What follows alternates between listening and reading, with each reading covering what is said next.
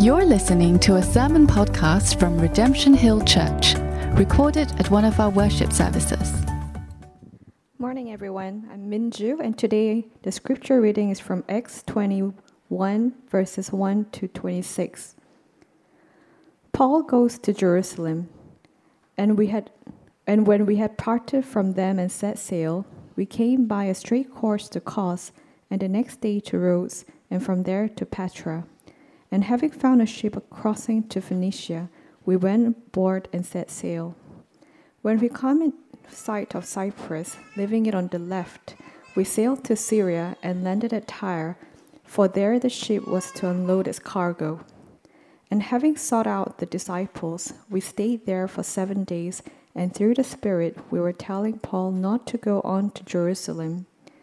When our days there were ended, we departed and went on our journey, and they all, with wives and children, accompanied us until we were outside the city.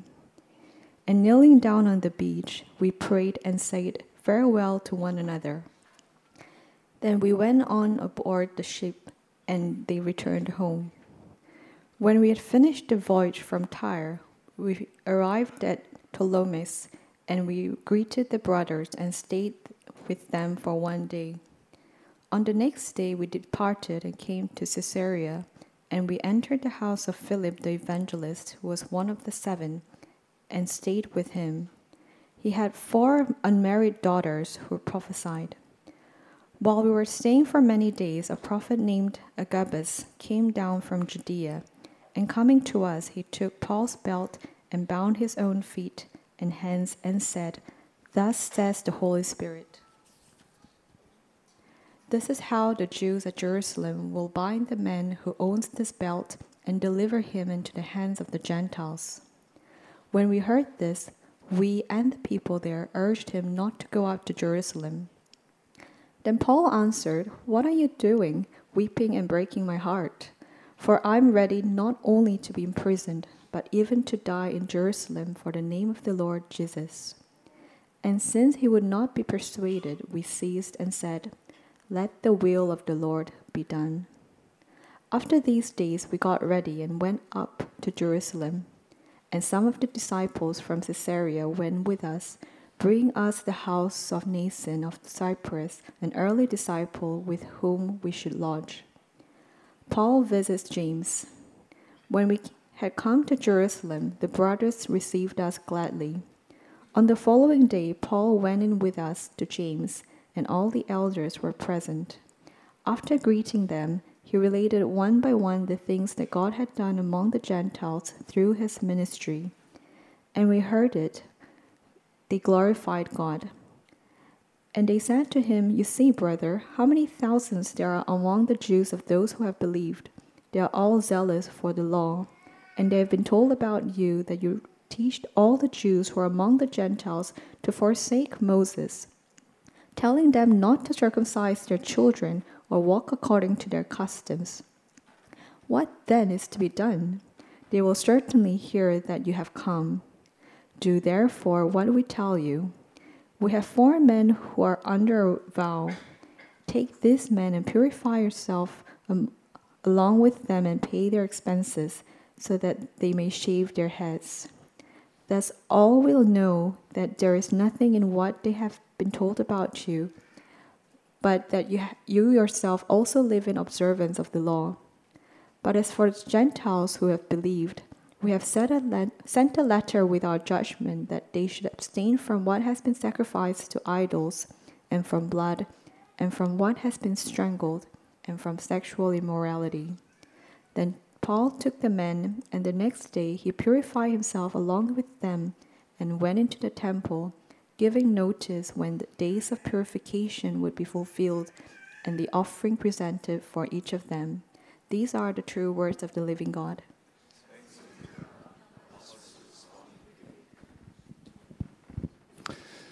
Thank you so much, Minju. That was a marathon reading session there. Well done. Uh, we threw in a couple of tricky names too. Uh, can I just say well done to Isaac and Jane? Love having you uh, part of the worship team uh, first up. Very, very wonderful. Well, good morning to you all. It's uh, good to see you all. I presume it's good that you are seeing me too. Well, I am absolutely fascinated by this passage this morning, even though it's quite long and quite biographical with uh, a lot of details. In case you missed it, we are in a series on Acts. Uh, we have recently been looking at the gospel, and then we had a series on the Song of Ascents in the Psalms, and uh, now we are back in Acts. We were tracking with Acts uh, back in big picture days, for those of you who remember that. And we are now finding ourselves back in chapter 21. We left Paul in Acts chapter 20, where he was saying goodbye to the elders at the church of Ephesus, and he is headed on his way to Jerusalem. And that's the, some of the background for the passage that was just read for us. But before we get going, I thought what I'll do is read you a couple of quotes on uh, knowing where you're going. Now, all of these, to my knowledge, are non Christians, the people who've written these, but they kind of say them well. So uh, I think there's a universal truth in, in, in, in, what they're saying. So let me just uh, stir you all to think about going places and knowing where you're going. And the first is by Ralph Waldo Emerson, who was most assuredly not a Christian. And he says this without knowing where you are going, you will never know if you have arrived at your destination. Without knowing where you're going, you will never know if you have arrived at your destination. Then, uh, former Secretary of, of State Henry Kissinger said this If you do not know where you are going, every road will get you nowhere. Then uh, Lewis Carroll, the man who wrote uh, Alice in Wonderland, he said this If you don't know where you are going, any road will do. If you don't know where you're going, any road will do. I want us to uh, think today about uh, knowing where you are going, but I will get back to that in a moment. Let's turn our attention to uh, Acts chapter 21, and uh, it's quite a passage. It's quite long, so we'll try and move through it speedily. And uh, let me just set the scene, uh, create the context. Context and uh, build some of the tension by asking you a question, and then I'm going to answer my own question with three answers. So, read with me in verse 1. It says this And when we had parted, the Greek says, when we had torn ourselves away from them, these are the elders of the church in Ephesus. So, it's a sad farewell. They think they'll never see Paul again, and they were right. We came by a straight course to Kos. It's a lovely uh, Greek island if any of you are looking for a vacation spot. And the next day to Rhodes, which is also a lovely spot, so I'm told. And from there to Pata, Patara. And having found a ship crossing to Phoenicia, that's on the eastern side of the Mediterranean, we went on board and set sail. When we had come in sight of Cyprus, we passed it on the left and we sailed to Syria and landed at Tyre, for there was for there the ship was to unload its cargo. Okay, so we're just kind of flicking through Paul's Instagram account He's taking uh, selfies of, as he's passing all these islands. It's just a quick travel log of where he's been and where he's going. And then he gets to Tyre. That's kind of north of Jerusalem, if you can sort of picture that in your mind. And they get off there. And then in verse 4, having sought out the disciples, so these are disciples, there's evidently a church in uh, Tyre. We stayed there for seven days. And through the Spirit, and through the Spirit, and through the Spirit, they were telling Paul not to go on to Jerusalem.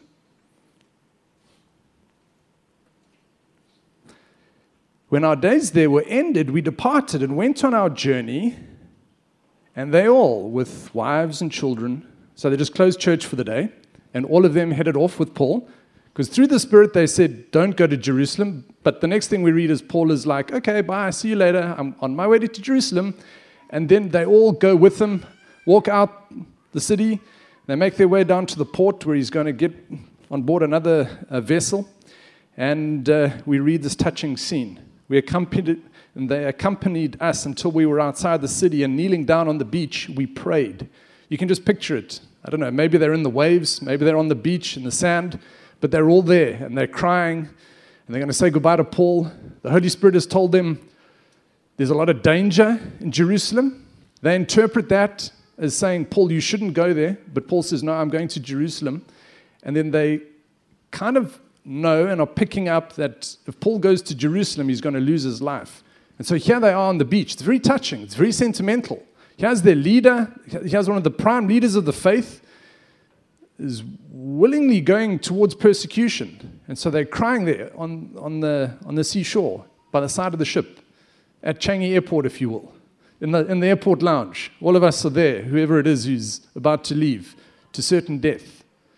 Even the kids are involved. And we said farewell to one another. Then we went on board the ship and they returned home. Verse 7 Then we finished the voyage from Tyre. We arrived at Ptolemais and greeted the brothers. So they checked into another church and stayed with them for one day. Not seven, but one on this occasion. On the next day, we departed and came to Caesarea. And we entered the house of Philip the evangelist, who was one of the seven, and stayed with him. And if you've been reading with Luke all the way from the beginning, you'll remember some of the early deacons in chapter 6. Philip was one of them. So they go and uh, book in at his Airbnb, and uh, they stay there. And he had four unmarried daughters, verse 10. Uh, by the way, they all prophesied, says Luke. There's a lot of Holy Spirit talking and prophecy going on in this passage. Hope you notice. Verse 10 When we were staying for many days, a prophet named Agabus came down from Judea. We already met Agabus in chapter 11. Agabus came and prophesied that there was going to be a famine and tough times were coming on the church. Historical records prove that Agabus was absolutely correct. This is all historic uh, fact. So Agabus is coming from Judea. That's where Jerusalem is. Paul is on his way to Jerusalem, but here Agabus comes from Jerusalem to intercept him halfway. And Agabus, who's this well renowned prophet, he's already had one kind of incredible prophecy which had international implications. So he's attested he's a, he's a true blue prophet.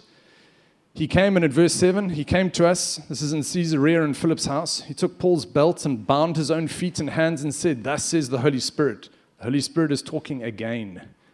This is how the Jews at Jerusalem will bind the man who owns this belt and will deliver him into the hands of the Gentiles. When we heard this, we and the people there urged him not to go up to Jerusalem. Just like the church in Tyre, the Holy Spirit said, Hey, there's trouble for Paul in Jerusalem. They interpret the messages, Don't go to Jerusalem. Verse 13 Then Paul answered, What are you doing? Weeping and breaking my heart. And then listen to this For I'm ready not only to be imprisoned, but even to die in Jerusalem for the name of the Lord Jesus. And since he would not be persuaded, we ceased and said, Let the will of the Lord be done. Verse 15 After these days, we got ready and went up to Jerusalem. Okay, so it's a bit of drama He has a man who's on his way to Jerusalem, and he keeps bumping into people who are speaking through the Holy Spirit saying there's danger and there's trouble in Jerusalem. Don't go. They interpret what the Holy Spirit is telling them as a message to not go. Paul says, I hear you, but I'm still going. So this poses the question, which I want to pose to us all. Why did Paul go to Jerusalem? Why did Paul, in this context, in this background, why did Paul go to Jerusalem? And I'm going to give you three answers. Number one, because Paul was a man of calling. Number two, Paul was a man of care, of care. It's all C's, easy to remember. Number one, he's a man of calling. Number two, he's a man of care. And number three, he's a man of the church. Why did Paul go to Jerusalem despite the Holy Spirit saying there's danger there and other godly people counseling him against going there? Number one, he was a man of calling. Number two, he was a man of care. Number three, he was a man of the church. And so let me try and explain some of this. Okay, first thing, Paul is a man of calling. By the way, this is a great, great, great exercise in knowing and understanding the context of a passage instead of just looking at it in isolation. Because Luke has intended you to read him from start to finish. And as you're going along, he's dropping clues and crafting a story and is already giving us hints to help us understand and explain some of this passage. So if you flip back to chapter 20, which numerically is the chapter before 21, leading up to this, Paul says this. He's talking to the, uh, the, the leaders of the church at Ephesus, and he says this in verse 22 And now behold, I am going to Jerusalem, constrained by the Spirit. It's a strange word, constrained. Other translations say compelled. So let me just read it like that. And now, behold, I'm going to Jerusalem, compelled by the Spirit. Not knowing what will happen to me there, except that the Holy Spirit testifies to me in every city that imprisonment and afflictions await me. But I do not account my life of any value, nor as precious to myself, if only I may finish my course. Other translations say, if only I may finish my task. If only I may finish my task or my course and the ministry that I received from the Lord Jesus. And what is that ministry? It's this to testify to the gospel of the grace of God. So, here, what we have in those words, which is preceding or leading up to this, chapter 21, which is our text today, is a statement of calling. And I want to explain calling in two ways general calling and specific calling. And they're both found in these three verses from chapter 20, verse 22 to uh, 24. Let's begin with general calling. You see, Paul understood the general calling on his life. By the time he died, he knew that God had asked him to do a general work. He had a general life's calling. He had a work to do. He had a life's work which God had for him. It's quite generic. And in his particular case, it's this. Uh, and I'll just reread it just so that it really gets into us because I think these are famous and wonderful words. If only I may finish my course, if only I may end my life, do my task, and the ministry that I receive from the Lord Jesus. This is the general calling on me to testify to the gospel of the grace of God. I'm a preacher. That's what I have to do. That's what God has called me to do. It's gen- just talking in generalities, in the generic, in the general. The calling on my life is to be a preacher and to speak about Jesus. That's going to take me everywhere. It's going to take me to multiple different cities. That's the general calling on my life. We're answering the question why did Paul go to Jerusalem, despite the fact that good people were saying don't? The first answer, it's in keeping with his calling. Do you know what your calling is? Is a question which comes out of this. Because if you don't know, you're not going to be able to navigate your way through life. That's generic. There's an overall work which God wants of him by the end of his days. What about the specific? Well, in verse 22, he says, And now behold, I'm going to Jerusalem compelled by the Spirit. You see, the Holy Spirit had told Paul to go to Jerusalem. He's got a general call to be a preacher, but the Holy Spirit here is giving him a specific calling for this season of your life, for these few months of your life, for this year of your life. I want you to go to Jerusalem. Oh, by the way, verse 23 there's trouble and there's imprisonment waiting for you. But I'm still asking you specifically, in keeping with your general calling, I've got a specific calling for you to get to Jerusalem.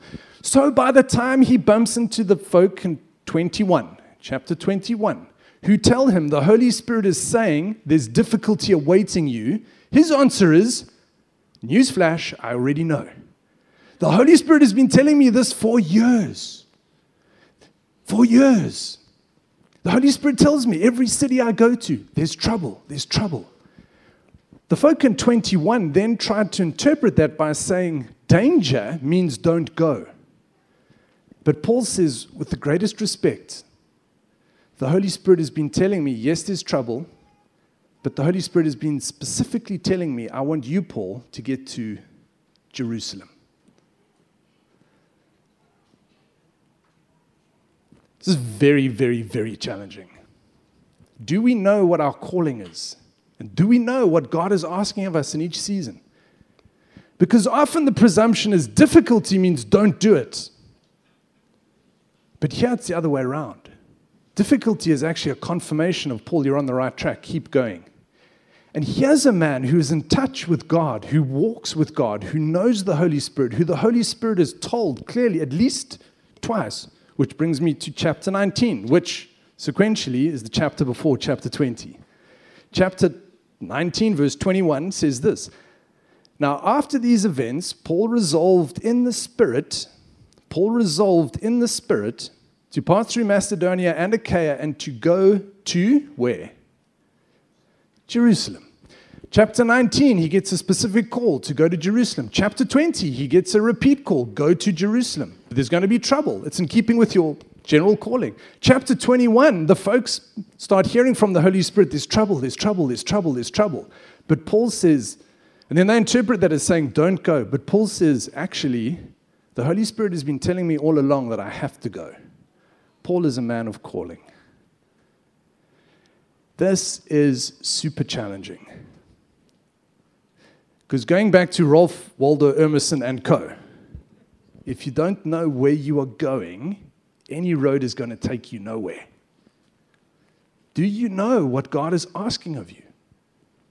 You might have a plan for your life. It doesn't mean it's God's plan. Just having a plan of your own devising is frankly not good enough. What is it that God is asking of you? That's the huge challenge. If you know that, and if you are absolutely convinced that the Holy Spirit, and, and I'm unashamedly talking about the Holy Spirit here, because at least four times we've read it in these passages, the Holy Spirit speaks to his church. If you're a conservative Bible reader, you believe that the Holy Spirit speaks. The Holy Spirit is speaking to these people, guiding them. The Holy Spirit is in charge. And Paul says, Look, even if it costs me my life, I'm going to do it. I'm going to obey the calling which God has for me. So here's the challenge, church. Are we going to be a people who's going to listen, who's going to take the time to say, God, what is your general calling over me, and what would you like me to be doing now? And when trouble and hardship come our way, if we are convinced that God has asked us to do things, we go straight through. I'm so inspired by Paul. I think this is incredible. Okay, that is num- answer number one. Why did Paul go to Jerusalem? Well, the first answer, and I think they get better and better, by the way. The first answer is he's a man of calling. He knows what he's about. God has spoken to him. God wants him, the Holy Spirit wants him to get to Jerusalem. Okay, let's give that a little bit more color. Uh, maybe I can talk about my own life briefly. So, I feel God gave me a calling. I can trace it, well, I can trace this idea to many different occasions, but one in particular to 1997, Easter, that weekend, where I felt God give me a general calling to be a preacher of His word to the nations of the world. That overall calling has kept me, has held me, has given me direction. Things never go in a straight line. They don't even zigzag, they go all over the show. I don't know if you've noticed this about life. But if you have a big idea of what God is asking of you, by the time you die, as it were, the talents that have been put in your hand, and there's some kind of accounting for it one day when you stand before Him, if you have a general sense of what that is, it helps you go through difficulties. And those words which God gave me, as it were, in peacetime, in the safe country, well before the real rough seas hit, hold you when you're going through those rough seas. Let's be a people who is attentive to God's word. Okay, answer number two is he is a man who cares. Number one, why did he go to Jerusalem?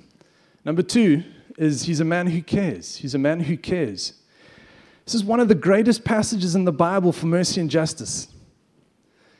You won't read it anywhere in these words, but if you know the surrounding context, it shouts out to you. Because here's the background to what's really going on here.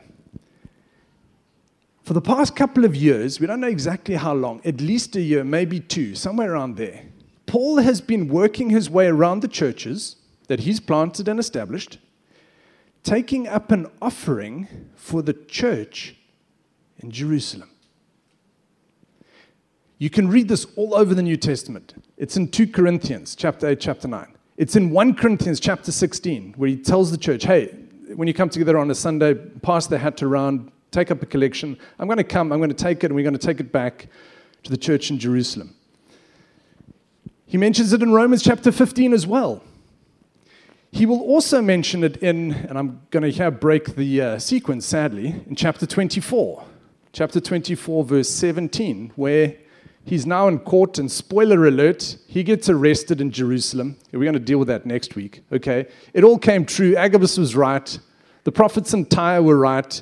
There is going to be trouble in Jerusalem. He gets arraigned. He gets brought before a court in uh, uh, before Felix, I believe. And then in verse 17, he says this, retelling the story of how it is that he got to Jerusalem. Acts chapter 24, verse 17, he says this Now, after several years, I came to bring alms to my nation. Why did Paul go to Jerusalem? He had been taking up an offering for the poor Christians in the Jerusalem church. And he had this huge bag of gold, as it were. I like to think of it as a bag of gold. He had a, he had a huge wallet full of money which he'd taken up from multiple churches. And he knew the Christians were suffering in Jerusalem. And despite almost certain death and pain and imprisonment and danger and persecution, he still said, when people tried to dissuade him from going, he said his second reason for going was no, there are people who are suffering there. There are the poor, there are the vulnerable, and I have this money, and I want to go and I want to take it and I want to deliver this in person. Why? Because I love the poor. Isn't that amazing? This is very challenging. We find it hard even to part with some of our money to give to the poor, let alone risk your life to then part with some of your money. But this is what he's doing, and this is the context, and it screams out to you he, he's insistent on getting to Jerusalem. Part of why the Holy Spirit is saying, Hey, Paul, I want you to go to Jerusalem. Yes, share the gospel, of course. But also, I want you to go and love those poor folk there in Jerusalem. And uh, we can, just to give you a bit more color on this, uh, in Romans chapter 15, he will write about this uh, when he says this.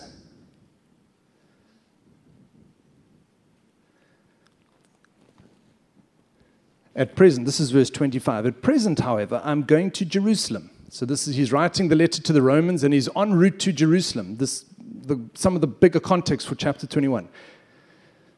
At present, however, I'm going to Jerusalem bringing aid to the saints. For Macedonia and Achaia have been pleased to make some contribution for the poor among the saints at Jerusalem. So, Second application point. First application point is we're going to be a people of calling. We are going to take the general calling of God and the specific callings of God seriously. The second thing I think this text urges and instructs us to take seriously is the poor. Can we all make a collective commitment to the poor at ECP? Can we do that? Can we say we are committed to serving and helping the poor? the example of Paul is so inspirational. He's doing this at personal risk, at risk to his health. I think it's quite, quite, quite stellar.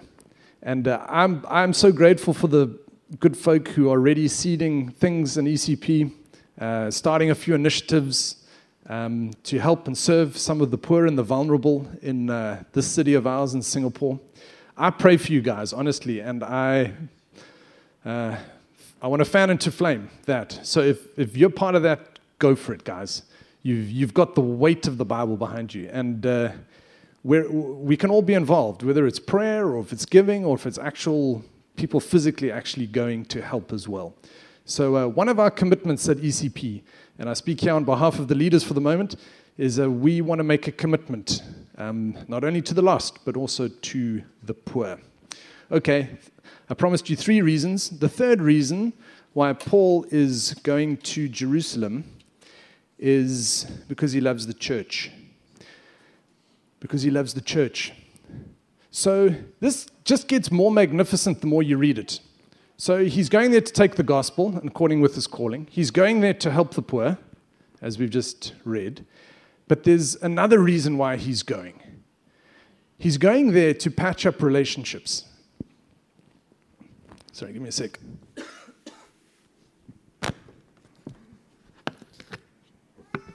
Everyone deserves a water break.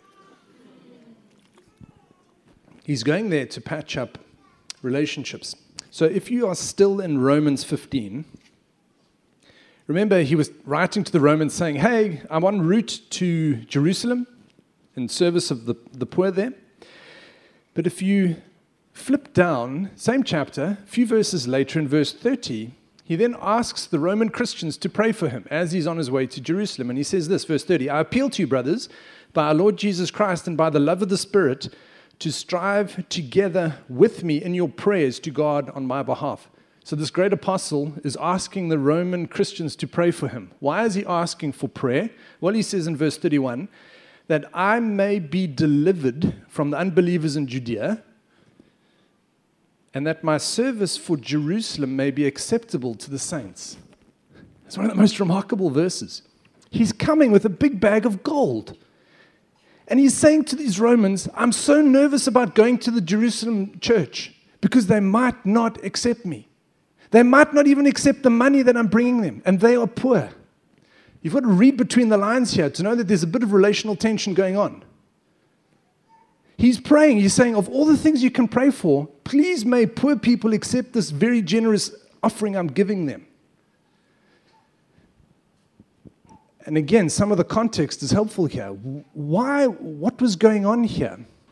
And what happens if we carry on reading? And let's continue reading in uh, Acts 21.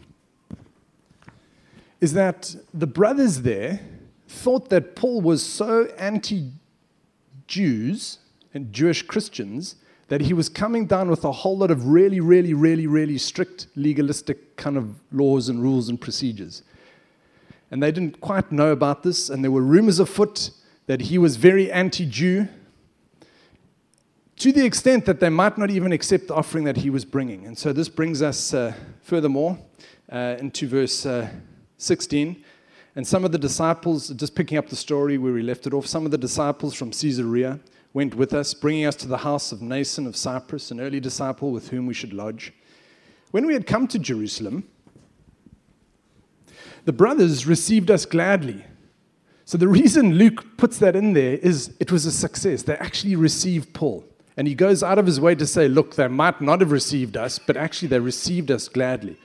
The, the prayers of the Roman Christians worked. Verse 18 On the following day, Paul went in with us to James and all the elders were present. After greeting them, Paul related one by one the things that God had done among the Gentiles through his ministry.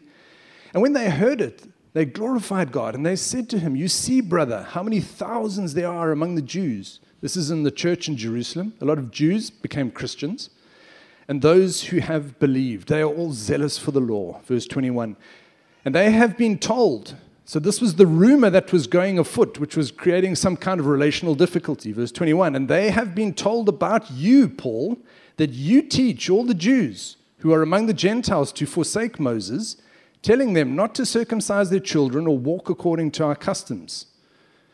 What then is to be done? What are we going to do? Now you're here in the church, people, you've got this reputation it's going to create difficulty in our church. What are we going to do? Then they come up with a plan. Verse 23. Uh, 22 at least, halfway through. They will certainly hear that you have come. Do therefore what we tell you. We have four men who are under a vow.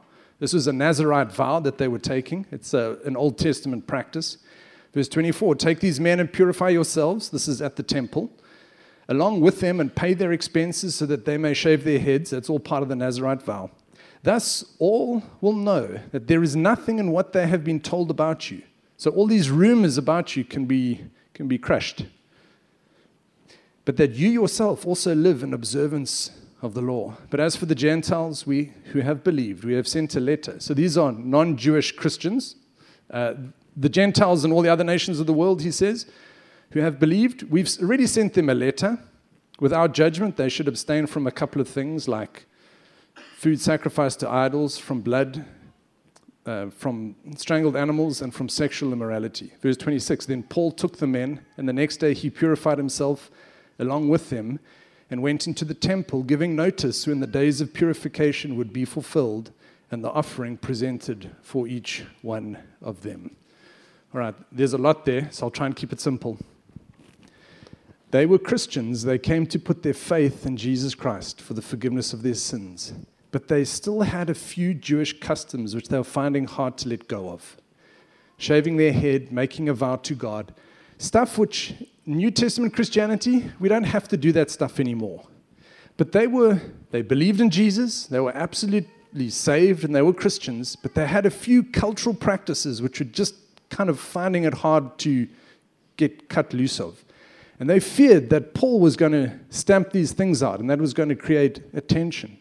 But Paul takes the high road here and he says to them, actually, the big thing is Jesus, putting your faith in Him and having salvation in Him. That's already happened. These folks are already Christians.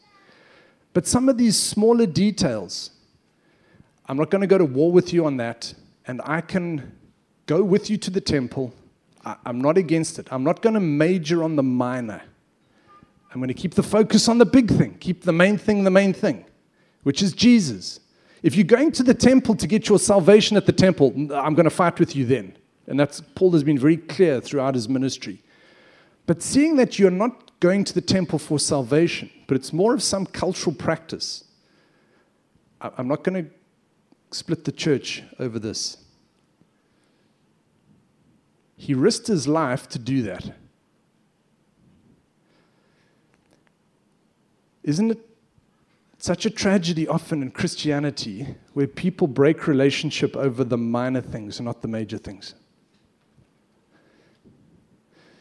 And uh, here, let me um, let me read a quick quote from uh, someone who runs the biggest hedge fund in the world, Ray Dalio. And uh, he, he puts it quite well. He says this Don't let your disagreement on the little things divide you when your agreement on the big things should bind you. This is for all of us.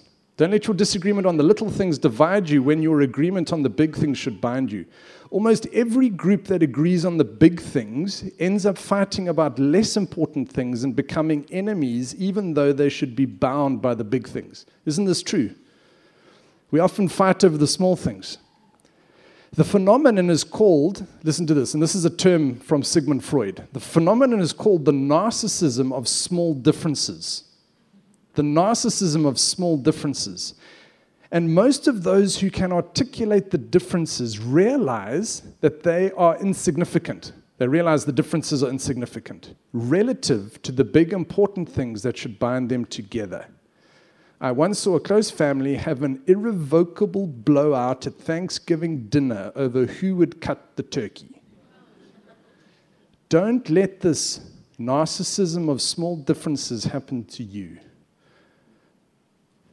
Paul was a man who loved the church, who risked his life to go and make sure that the relationship with the Jerusalem church was intact. He didn't minor, didn't major on the minor. He kept the main thing the main thing, which is salvation in Jesus. Third application for us can we be a people of calling? Can we be a people who care for the poor? And can, we be a people of perspective who love the church and who keep the main thing the main thing without fighting over small little doctrinal things which so often creep into church? I want to wrap this all up. Thank you for being so patient. I know I'm well over time today. Fourth thing is we're a people of patience. it's not a C. That's Adlin, that is absolutely true. All right, the fourth C is uh, patience. Uh, the fourth C is Christ. The fourth C is Christ. Why would Paul risk his life to go into all this difficulty? And the answer is Jesus Christ. If you go back to his words in chapter 20, he says, I do not account my life of any value, nor as precious to myself if only I may testify to the gospel of the grace of God. You see, when Jesus Christ has forgiven you of your sins, when he's washed you clean, you will go to any limits for him.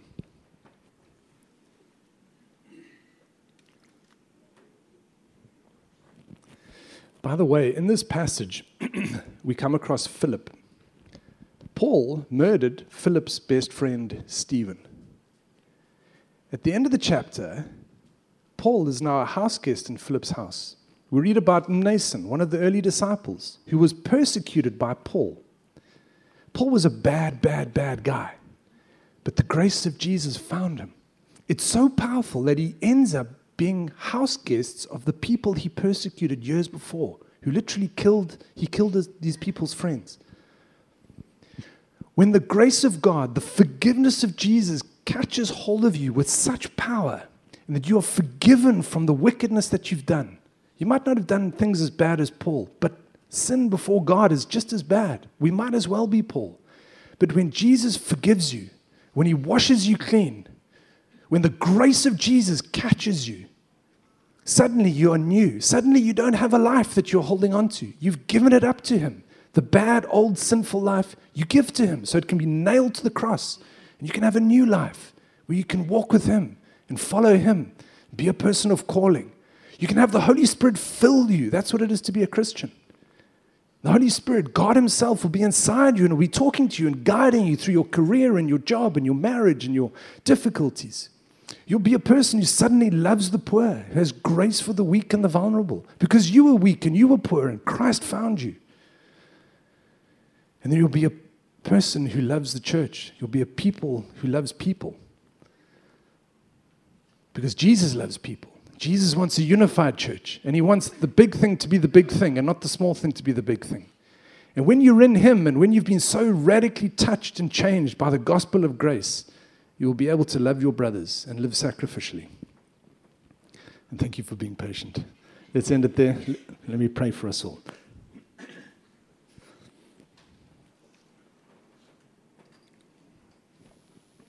Lord, thank you so much for saving our souls, for bringing us into this kingdom. We are so inspired by Paul, this man, this journey, despite the danger, despite the difficulty. He followed you. We want to be people who follow you.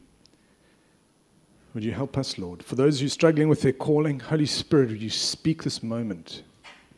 general callings, specific callings.